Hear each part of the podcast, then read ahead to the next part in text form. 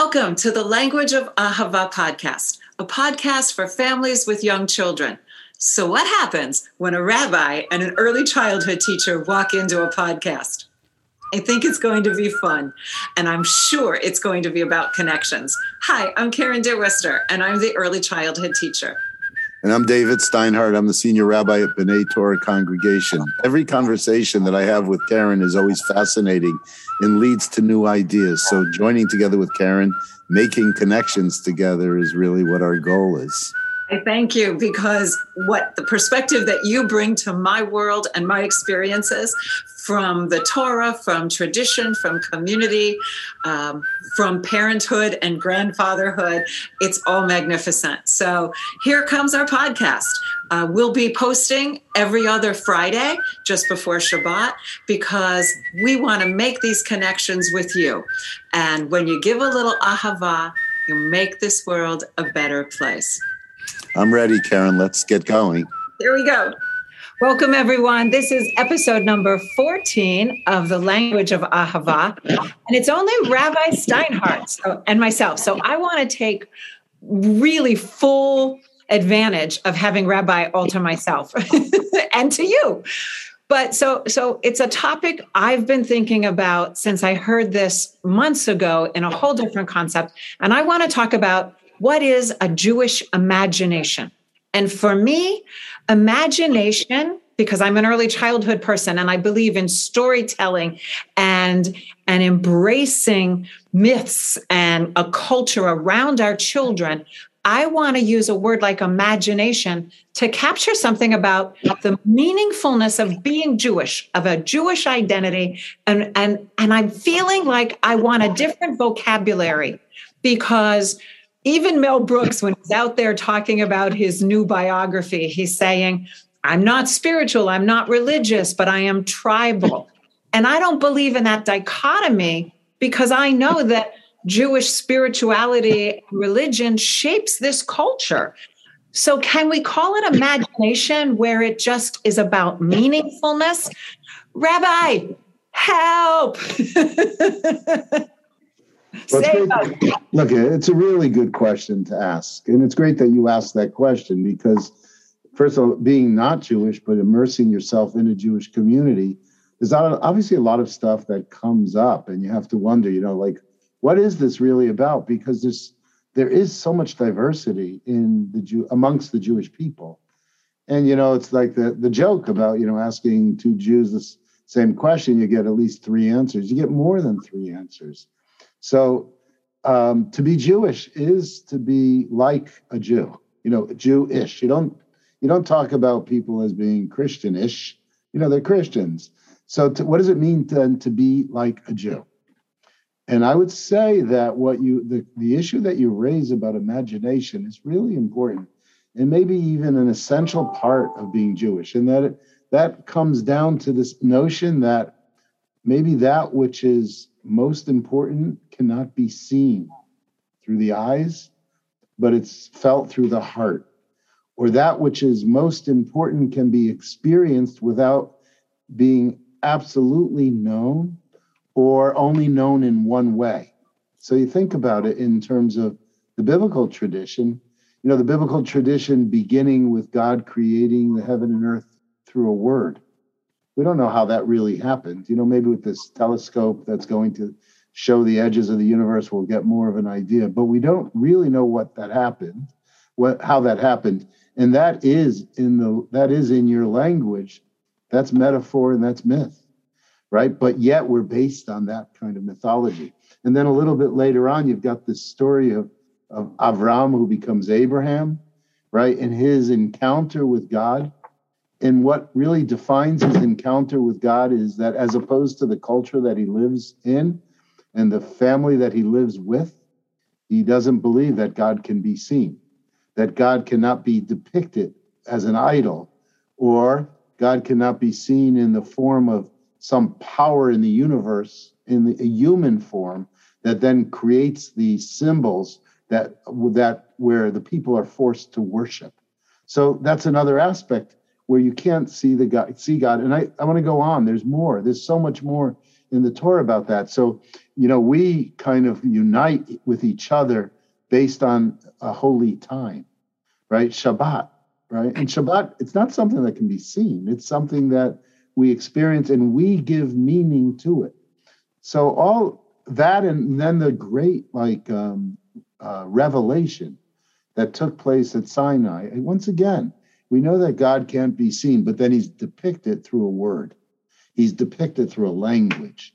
He's depicted through the, the mitzvot. Go on, you're. Yeah. I, I've got because there's a million things flying around. So write yourself some cheat sheets there to come what you need to come back to, because so that that being Jewish isn't one solitary thing. We know that. We we know that, and you've done this in this podcast from the beginning, which is I, there isn't this checklist that you have to check all these boxes in order to be embraced, seen, and understood, and to be a part of a Jewish community, mm-hmm. and and all that this Jewish community offers.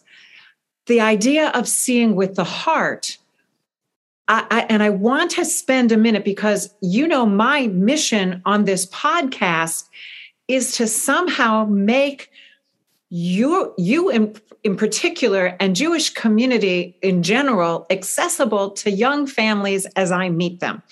And so what I know it, when you say that God cannot be seen and and I mean that we can't this whole God conversation is where we need imagination. And then I want to bring you back to that speaker that we had here at B'nai Torah, the speechwriter who wrote the book about how shocked she was when she immersed herself in a study of what Judaism is.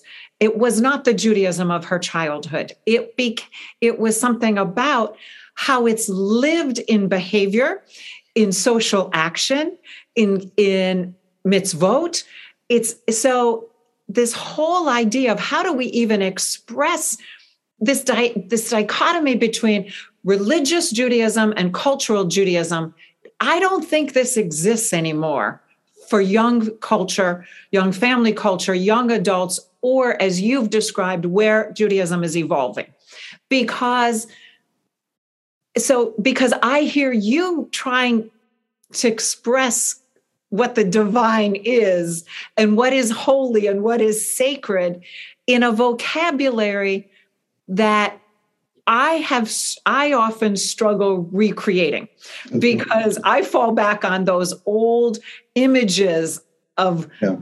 of idolatry or or you know Santa Claus God whatever. And so you have so much to teach all of us young I'm uh, not so young, young families and new to a Jewish journey that so whether it, so let's talk a little bit about that God how do we capture something bigger than culture that's not just food and genetics or or even choice? It's it's it's it's it's an imagination. It's the connection to that heart. Please. Okay so i think that um, once again, getting back to this word Jewish, then to be Jewish, then one does connect to a culture or to a people, to a community and to a people.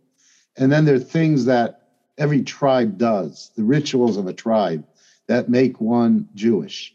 Now, it may be rooted, you know, in its origins in this the concept of an unknowable and unseeable God. But then it's kind of lived out through the practices and the values of a people. One of the ways that we get to know how to define who somebody is is to look at the boundaries of the definition of who they are and see how does somebody from the outside come into the inside. Okay. So I think it's an interesting exercise to do that may have to do with the whole concept of how does one become Jewish.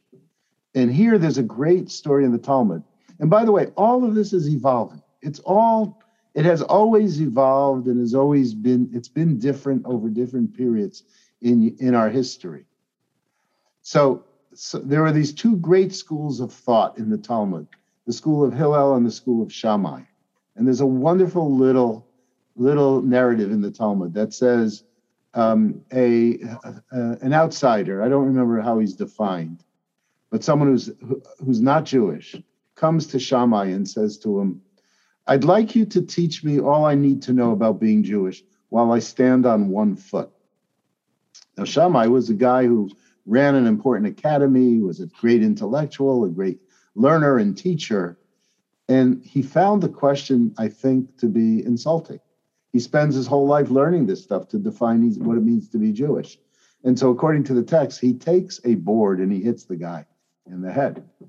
Like, get out of here. Don't waste my time. You can't be Jewish, but through something I say while I stand on one foot. And then he goes to the, the head of the other academy, to Hillel.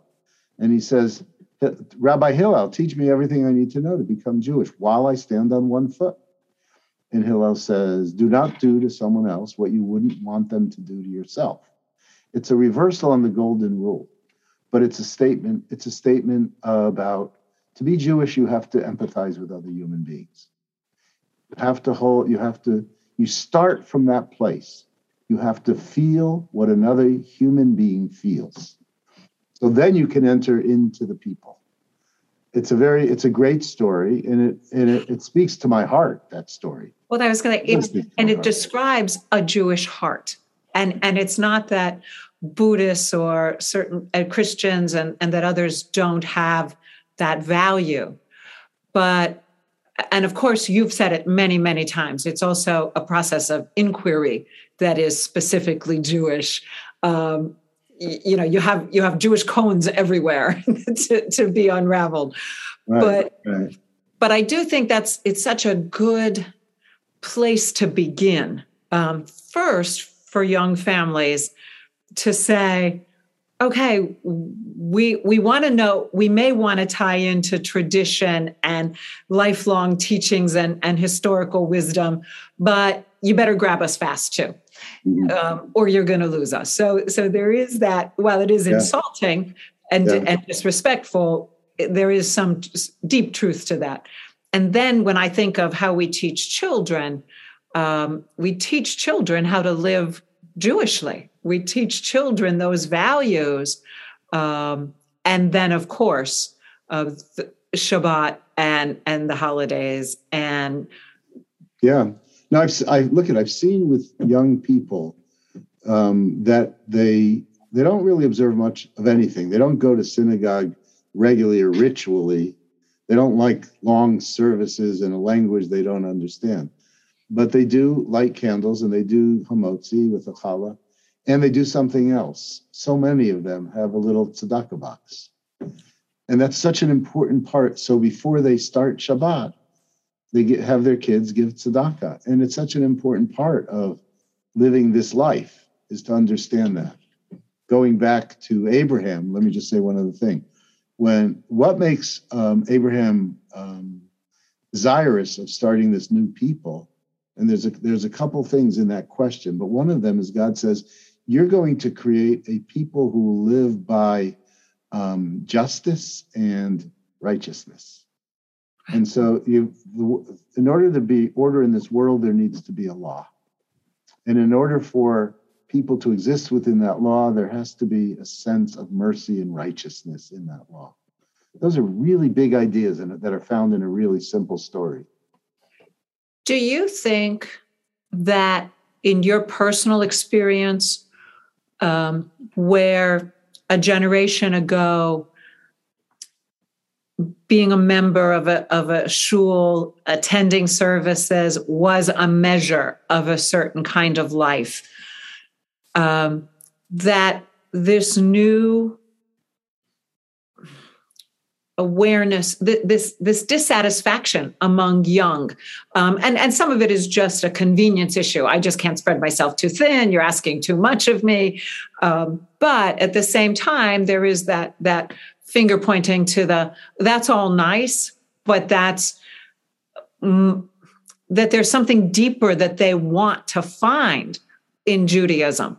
And and so you b'nai torah you personally i mean you are re you are defining a newly emerging judaism that is being defined not by um, attending services, yeah. outward expressions of prayer and holiness. Yeah, let me, let me respond to this. Not no, not from the perspective of the basic mythology or or belonging to a community, but it's it's a, in relation to it's a sociological uh, response because when Jews came here to this country in the you know late uh, 1800s, there was a huge wave of immigration. Then after also the, uh, through the middle part of the 20th century, and certainly after the Second World War, there was this great fear on the part of so many of them because in Europe, in Eastern Europe in particular, they lived in what were called you know shtetls, and these were little towns that were all Jewish. And the calendar and the, the whole flow of life was about that. And everybody, you know, everybody had a Jewish education. Everybody went to the synagogue on Shabbat. And these are the, those towns. So when they come to America, America is open and free and vibrant and vital. And there are all these choices. They felt like in order to be able to retain that identity, we had to find some place where it would happen. And so the synagogue became the central place and going to that synagogue on Shabbat became the central activity to define one's um, Jewishness in relation to a Jewish people and a Jewish community. So now we're it's we're two three generations later, and it's not it's not seen in the same way anymore. So and that's and by the way that's also related to other all sorts of other forces, the breakdown of community itself in the larger society, the acceptance of of Jews in the larger society also plays into that. I don't have to do that to find my Jewishness anymore. But, as you said, and I'm going to leave this one to you. But I think that one of the aspects of being a human being is that there is a spiritual yearning. Like we want to know where we are, where we come from. We want to know where we're going. We want to know what we ask this question, what's the purpose of my life? Now we avoid that question because it's really hard to answer. And, and I'd like to, I want, I'm going to, I'd like to talk about that. I, I want to, I want you to try to answer that in the framework of it, it, that, that I believe there is a quest for sacred and holy, um, especially in a world where community isn't in a building anymore. And so there is this loneliness. We know, I mean, when we looked at all the other topics we thought about talking about today, it had to do with fear, anxiety, loneliness, just being overwhelmed by this current world. And, and what I want to say is, I, I believe that in as I search for that word, word of imagination, I'm trying to say, look, you may not define it as God, but it is something that is bringing meaning. And, and so, how would you describe that meaning? And, and, and also, the other thing that I want to ask about is the Shabbat question, which is that the Jewishness, the Jewish, the holiest place is that family table, is that Shabbat table, is that it's always been in the home, I think uh, maybe I got that from Blessings of a Skinned Knee uh, or someplace way back when. That um, so, what is holy? What is sacred in this crazy modern world where we are trying to redefine whatever God, Spirit, Divine, all of that might. We don't even have help. okay, this is what I was. This is what I was thinking about. In America, through the 20th century, um, we lived with a, a desire to attain and obtain. That success was defined by our ability to move from cities out into the suburbs. I'm talking about a generation ago. And we were really interested in having more. And power in this society, in this culture, also went to those who had the most, that they were the most powerful. And now we're at a place, I think we're at a place in history where people can look around and say, I can have all the things in the world. I can have the best cars, multiple cars. You know, each one of us can have a few cars and live in the big, biggest house. And that's not bringing me, that's not bringing me satisfaction or happiness. And so then I go, I chase after other desires. And those also don't bring us that happiness. But when we are able to center ourselves on our heart and on something bigger than that which we can see, which gets us back to that first question, then maybe we enter into a different realm of seeking and searching, and we start looking for a connection to that which is divine and not the materialism. And so, my thinking about the world right now is that things are really out of balance, and I think there's some people that are still, you know, using using their desire for gain and all they got to say this is what life should be about. And there are other people that are saying, I think what life is about is feeling what other people are feeling, that experiencing relationship, and then understanding that all of our relationships are contained in a relationship with that which is divine, that which is holy. And let, let me stop there. You follow up on that. Well, because so, and you've said it on this podcast many times, and that is how learning becomes essential to that process. Um, because with that yearning for answers, explanations, or meaning, um, comes we can't do that just in our own heads. So, whether it's a Torah study, whether it's coming and hearing a rabbi give a sermon. Um, what about this? What about this conversation? You know, this, this, um, I find meaning in the conversation with you. I find meaning in your questions. And I don't, I think we have to get beyond this, the assumption that I have the answers or you have the answers or anyone has the answers or the answer. There isn't an answer, there are answers. Learning, learning opens those doors for us.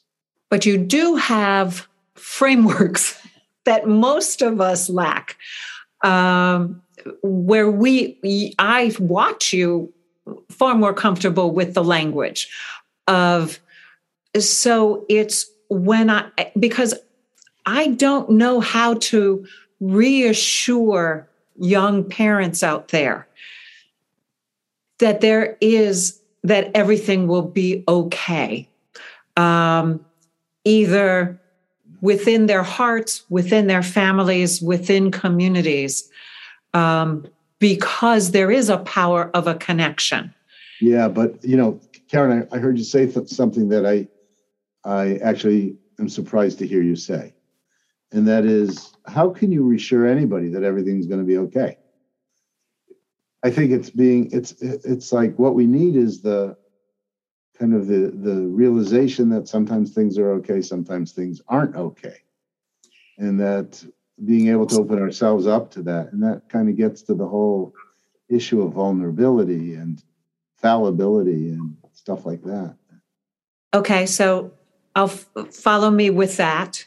Um, because that not okay when i think of the old podcast see me hear me love me it was you've got this because you are breathing thinking doing feeling living the process and mistakes yeah. and more importantly you're not alone that whatever that journey is that you're on is shared i i do when i so that reassurance from me always finally gets grounded in you will not do this alone.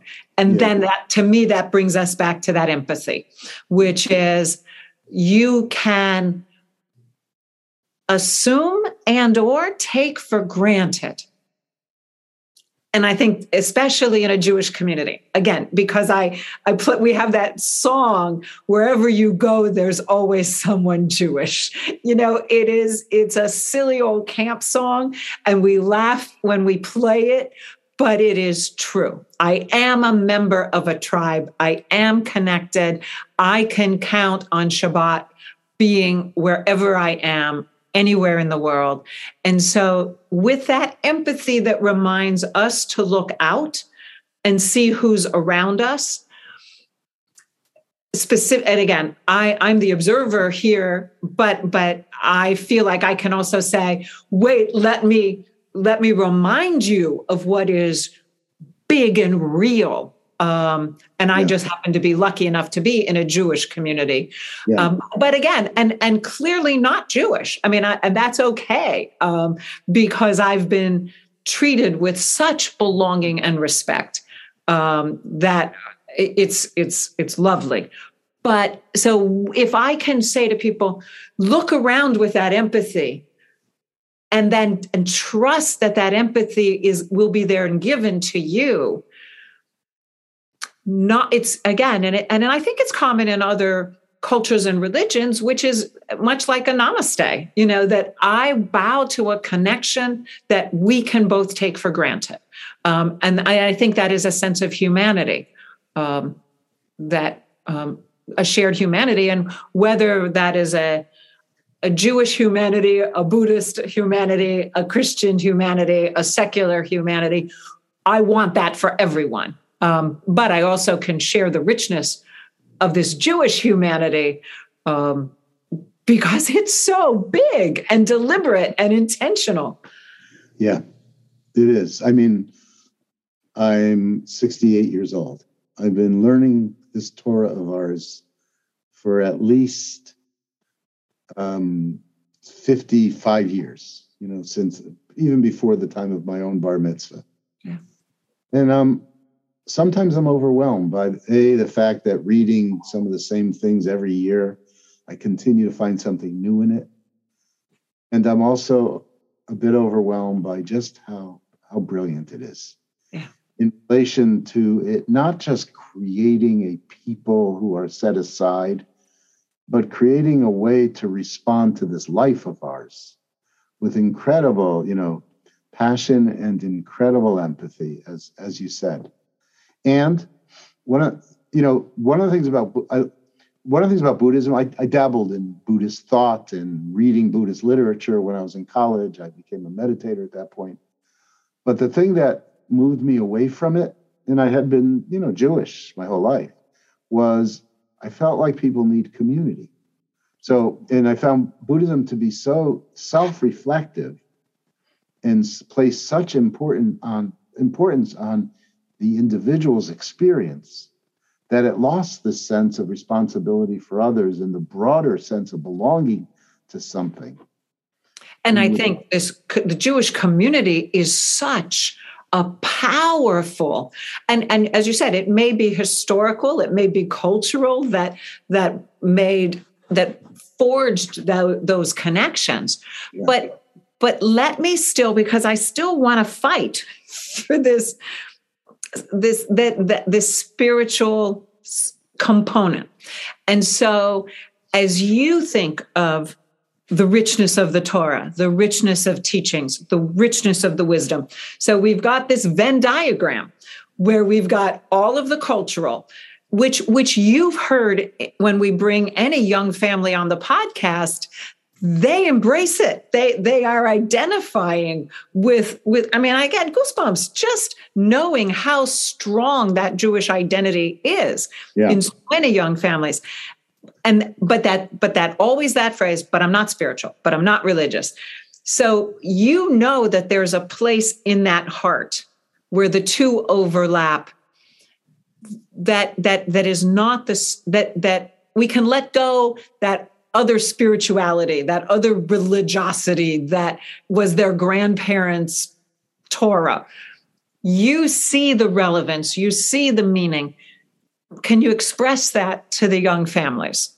Um, yeah, yeah. More than tribal. Yeah. I don't. I also. I don't want to go on too long because I don't want to bore okay. them. If oh, okay. I lost track of time. Still, I know we could talk about it forever, but unless someone's uh, still watching, this will be our wrap up. Yeah, the uh, this, is, so. I, I talked about kind of that need when when the generation came from Europe, you know, to like keep it alive by defining it very tightly and putting it in the synagogue or in you know just in the Jewish home. I I I think the need is different now, and I think this is the challenge of the rabbi, um, the teachers, the leaders, and that is now we have to look at what society is giving us, and then find within the tradition responses to that. Okay, let me give you an example. Masking, right? I believe our tradition obligates us to care for the health not only of ourselves, but others. And so I could talk about play, putting a mask on, even if some people will not agree with the politics of it, but talk about it as human responsibility and see it as a religious responsibility. I could talk about, you know, like this, we have this great program, as everyone is aware, called um, TLC. That is living, it's a it's religion in action. And it's part of what we're obligated to do.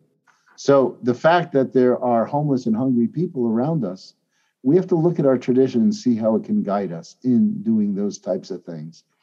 Finally, let me talk about something else that's not kind of related to that, but something else and does touch on the inner spirit. And that is we have a tradition that, believe it or not, commands us to express gratitude. And I do believe that gratitude is perhaps the first step or the most important step in living a spiritual life. When we can open our eyes and think, you know, thank God I'm alive, right? Thank God the sun is shine, shining. Karen, and I say this seriously, thank God I have a relationship with Karen Deerwester. Thank you. You know, when I can feel those things, then I can feel something, something either divine in me or something that's uh, beyond me.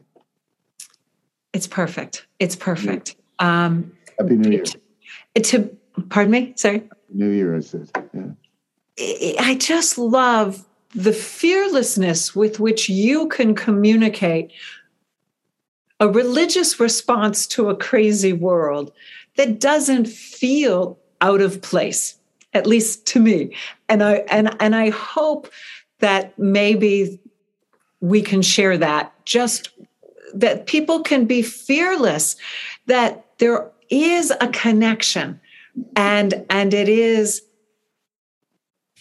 through stories, through songs, through prayers, and through that gratitude. Um, because that idea of being taught, taught, reminded every morning, every night, say thank you. you know, have, have the hundred. Uh, is it a hundred at night? Uh, when when do the hundred? It's hundred through the, each day. hundred plus each day you know it's anyways um, i invite everyone i know we've gone long and i thank you rabbi i just invite everyone to to be open to what rabbi can teach us all and, and not as the teacher but as the as, as the role model as, as as the as someone who cares to have this conversation. And so please please please write us talk to us stop by rabbi's office on a good day when when you can get back out into the world again. Maybe, and maybe we should do a live po- podcast where we can or maybe if people respond with questions we can read the questions and do a podcast in response to those questions but let's find out how to how to really bring in the q&a whether if whether it's a live on facebook whether it's a live zoom yeah let's let's get this open because um, we it's a message that I wish for everyone. And um, so thank you. Thank you, Rabbi. Namaste. Ah, Shabbat Shalom. Happy New Year. Really, I hope 2020, it's not a, the Jewish New Year, but the larger culture certainly celebrates this as a new year. And it is a time to reframe and reorganize and and to like bring our kind of prayerful prayerful selves to the hopes that we hold. So Thanks, Karen. Thanks for believing in the hope. There is hope. Thank you, Rabbi. Thank you so much for listening today, for being part of this moment, for being part of these Ahava connections, and for trying to give a little Ahava to one another. Thank you to my co host, Rabbi David Steinhardt, for always adding timeless wisdom and a meaningful connection to our world and to this podcast. Thank you, B'nai Torah congregation, for being our community of support and a place to share with one another. You hold us together in a world that is too often pulling us apart. Thank you to Cantor Magda Fishman for your voice, your whistling, your song, and the soul that you bring to everything you do. If you don't know Cantor Fishman, please check her out at B'nai Torah Services. You will be transformed and inspired. Finally, thank you to the Jewish Federation of South Palm Beach County for helping to fund this Ahava podcast and Ahava Nature Shabbat, and to our Ahava Malahim, our angels, the families who also help underwrite these Ahava projects. For more information about B'nai Torah Congregation, the website is btcboca.org. You can also find me, Karen Deerwester, at FamilyTimeInc.com. Until next time, Shabbat Shalom and give a little ahava. Take care. When you give a little love, you'll see you make this world a better place, a much better place to be. When you give a little ahava, when you give a little love, you'll see you'll make this world a better place, a much better place to be. You'll make this world a better place, a much better place to be.